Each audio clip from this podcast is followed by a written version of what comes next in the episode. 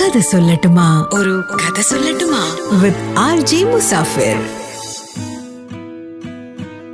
ഇന്ത്യാനയിലെ Indiana പോലീസിൽ Canadian മാതാപിതാക്കളുടെ മകനായിട്ട് ആയിരത്തി തൊള്ളായിരത്തി അറുപത്തി എട്ടിലാണ് നമ്മുടെ ഫ്രേസർ ജനിക്കുന്നത് കേട്ടോ. കൗമാരകാലത്ത് തന്നെ ചെറിയ ചെറിയ നാടകരംഗത്തൊക്കെ അദ്ദേഹം പ്രവർത്തിക്കാനൊക്കെ തുടങ്ങി. പിന്നീട് സിയാറ്റിൽ കോളേജിൽ പഠിച്ചുകൊണ്ടിരിക്കുന്ന സമയത്താണ് ആദ്യ സിനിമയായ ഡോഗ് ഫൈറ്റിൽ അഭിനയിക്കാനുള്ള ചാൻസ് കിട്ടുന്നത്.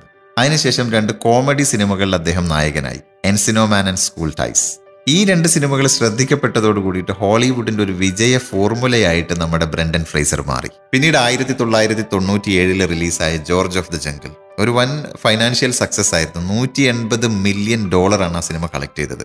ഏറ്റവും വലിയ പ്രത്യേകത ഒരു കാർട്ടൂൺ സീരീസിനെ അടിസ്ഥാനമാക്കിയിട്ടുണ്ടാക്കിയ സിനിമയാണ്. അപ്പോൾ ആ സിനിമയിൽ ടാർസന്റെ ഒരു സ്പൂഫ് കഥാപാത്രമായ ജോർജിനെയാണ് ബ്രണ്ടൻ ഫ്രേസർ അവതരിപ്പിച്ചത്. ഒരുപക്ഷെ ഒരു റോക്കറ്റ് പോലെ കുതിച്ചുയരാൻ തുടങ്ങുന്ന തന്റെ കരിയറിന്റെ വിക്ഷേപണമായിരുന്നു ആ കഥാപാത്രം. ആ റോക്കറ്റ് പിന്നെ സ്റ്റീഫൻ സമ്മേഴ്സ് സംവിധാനം ചെയ്ത ദ മമ്മിയുടെ മൂന്ന് സീരീസുകളും കൊണ്ട് ആകാശത്തേക്ക് കുതിച്ചുയർന്നു. ലോകം മുഴുവനും ശ്രദ്ധിക്കപ്പെട്ട അത്രയും കളക്ഷൻ നേടിയ സിനിമയായിരുന്നു ദ മമ്മി. ഈ മമ്മിയുടെ തിളക്കത്തിൽ പിന്നെ ഒരുപാട് സിനിമകൾ രണ്ടായിരത്തിന്റെ തുടക്കത്തിൽ ഫ്രേസറിനെ തേടിയെത്തി. അങ്ങനെ രണ്ടായിരത്തി ആറിൽ കാനഡയുടെ വോക്ക് ഓഫ് ഫെയിം പുരസ്കാരം അദ്ദേഹത്തിന് ലഭിച്ചു. മാത്രമല്ല ഈ പുരസ്കാരം നേടുന്ന ആദ്യ അമേരിക്കക്കാരനായ നടനുമായിരുന്നു അദ്ദേഹം. പക്ഷേ പിന്നീട് അങ്ങോട്ട് ആ റോക്കറ്റിന് സംഭവിച്ചത് കുതിപ്പായിരുന്നില്ല കിതപ്പായിരുന്നു.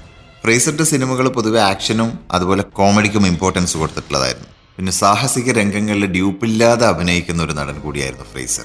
അതിനുള്ള ഒരു ശാരീരിക ക്ഷമതയും മെയ് വഴക്കും ഒക്കെ എപ്പോഴും അദ്ദേഹത്തിന് ഉണ്ടാവുകയും ചെയ്തിരുന്നു. പക്ഷെ പ്രശ്നം അഭിനയിച്ച എല്ലാ ചിത്രങ്ങളും ഇതുപോലെ ആക്ഷൻ ഓറിയന്റഡ് സിനിമകളായതുകൊണ്ട് എല്ലാ സിനിമകളിലും ഇതുപോലെ ഡ്യൂപ്പില്ലാതെ അഭിനയിക്കുന്നത് കൊണ്ട് എല്ലാ സിനിമകളിലും പരിക്കും പതിവായിരുന്നു. രണ്ടായിരത്തി എട്ടൊക്കെ എത്തിയപ്പോഴേക്കും ആ ഒരു പരിക്കൊക്കെ ശരീരത്തെ ബാധിച്ചു തുടങ്ങി. സാധാരണഗതിയിൽ ആൾക്കാർ ജീവനിൽ കൊതിയുള്ളവരൊന്നും തന്നെ ചെയ്യാൻ സാധ്യതയില്ലാത്ത രംഗങ്ങളിലാണ് ഫ്രേസർ ഡ്യൂപ്പില്ലാതെ അഭിനയിച്ചുകൊണ്ടിരുന്നത്.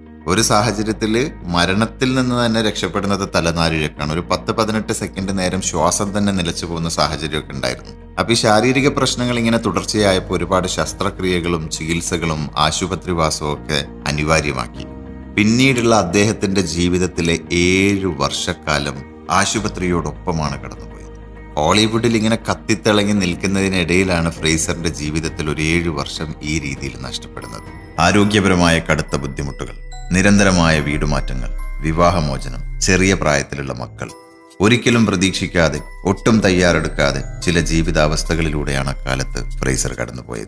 അങ്ങനെ സിനിമയിൽ നിന്നും ടെലിവിഷനിൽ നിന്നൊക്കെ അദ്ദേഹം പതിയെ പതിയെ പിന്തിരിഞ്ഞ് നടന്നു തുടങ്ങി. രണ്ടായിരത്തി പത്തെത്തിയപ്പോൾ ആ തിരിഞ്ഞു നടത്തം പൂർണമായി. സ്ക്രീനുകളിൽ നിന്ന് ഫ്രേസർ അപ്രത്യക്ഷനായി. വിഷാദത്തിന്റെ ആഴങ്ങളിൽ അയാൾ മാഞ്ഞുപോയി. പരാജയത്തിനൊരറ്റമുണ്ടെങ്കിൽ ആ അറ്റവും കണ്ടതിന് ശേഷമാണ് അയാളുടെ മടങ്ങിവരവ് ഇടയ്ക്ക് ചില ടെലിവിഷൻ കഥാപാത്രങ്ങളെയൊക്കെ അവതരിപ്പിച്ച് നോക്കിയെങ്കിലും അതൊന്നും തന്നെ ഒരു തിരിച്ചുവരവിന് അയാളെ സഹായിച്ചില്ല. രണ്ടായിരത്തി ഇരുപത്തിയൊന്ന് ജാൻവരി വരെ. കാരണം അന്നാണ് ഡാരൻ അറോണോഫ്സ്കി സംവിധാനം ചെയ്യുന്ന ദ വെയിൽ എന്ന സിനിമയുടെ പ്രഖ്യാപനം നടക്കുന്നത്. രണ്ടായിരത്തി പതിമൂന്നിന് ശേഷം ഫ്രേസർക്ക് ലഭിച്ച നായകവേഷം.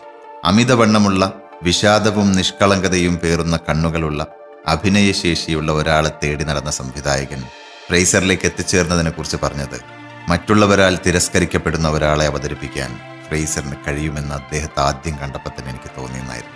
ആ തോന്നൽ നൂറ് ശതമാനം ശരിയായിരുന്നു എന്നാണ് കഴിഞ്ഞ ദിവസത്തെ ഓസ്കാർ പ്രഖ്യാപനം നമ്മളോട് പറഞ്ഞത്. ദ വെയിൽ എന്ന സിനിമയിൽ സംവിധായകന് വേണ്ടിയിരുന്നത് അമിതവണ്ണമുള്ള മറ്റുള്ളവരാൽ തിരസ്കരിക്കപ്പെടുന്ന നിഷ്കളങ്കമായ കണ്ണുകളുള്ള ഒബേസിറ്റി കാരണം മറ്റുള്ളവരുടെ മുന്നിൽ പ്രത്യക്ഷപ്പെടാൻ പോലും മടിക്കുന്ന ഒരു കഥാപാത്രത്തെ അവതരിപ്പിക്കാൻ പറ്റിയ ഒരു നടനെയായിരുന്നു. ഏകദേശം ഇതുപോലെ തന്നെയുള്ള ഒരു ജീവിത സാഹചര്യത്തിലൂടെ കടന്നുപോയിക്കൊണ്ടിരിക്കുന്ന ബ്രണ്ടൻ ഫ്രേസറിനെ അല്ലാതെ മറ്റാരെയാണ് ഇത്രയും ആപ്റ്റായിട്ട് ദ വെയിലിൽ കാസ്റ്റ് ചെയ്യാൻ സാധിക്കുക?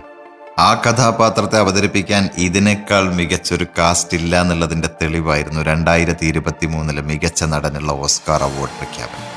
കടലിലുള്ള സകലതിനെയും കീഴടക്കാൻ കെൽപ്പുള്ള ഒരു തിമിംഗലത്തെ പോലെ സകല പ്രകടനങ്ങളെയും പിന്നിലാക്കിക്കൊണ്ട് അയാൾ ആ പുരസ്കാരം ഏറ്റുവാങ്ങി.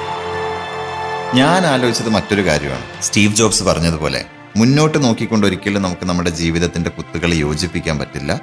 കുറെ നാളുകൾക്ക് ശേഷം തിരിഞ്ഞു നോക്കുമ്പോൾ മാത്രമേ ഈ കുത്തുകൾ ഇതെന്തിനായിരുന്നു ഞാൻ ജീവിതത്തിൽ അനുഭവിച്ചതെന്ന് നമുക്ക് യോജിപ്പിച്ച് മനസ്സിലാക്കാൻ പറ്റുള്ളൂ. അപ്പോൾ ബ്രണ്ടൻ ഫ്രേസർക്ക് അദ്ദേഹത്തിന്റെ ജീവിതത്തിൽ ഇത്രയും പ്രതിസന്ധികൾ നേരിടേണ്ടി വന്നതുപോലും ഒരുപക്ഷെ ദ വെയിൽ എന്ന ചിത്രത്തിനു വേണ്ടി അദ്ദേഹത്തെ പാകപ്പെടുത്താൻ വേണ്ടിയായിരിക്കാം.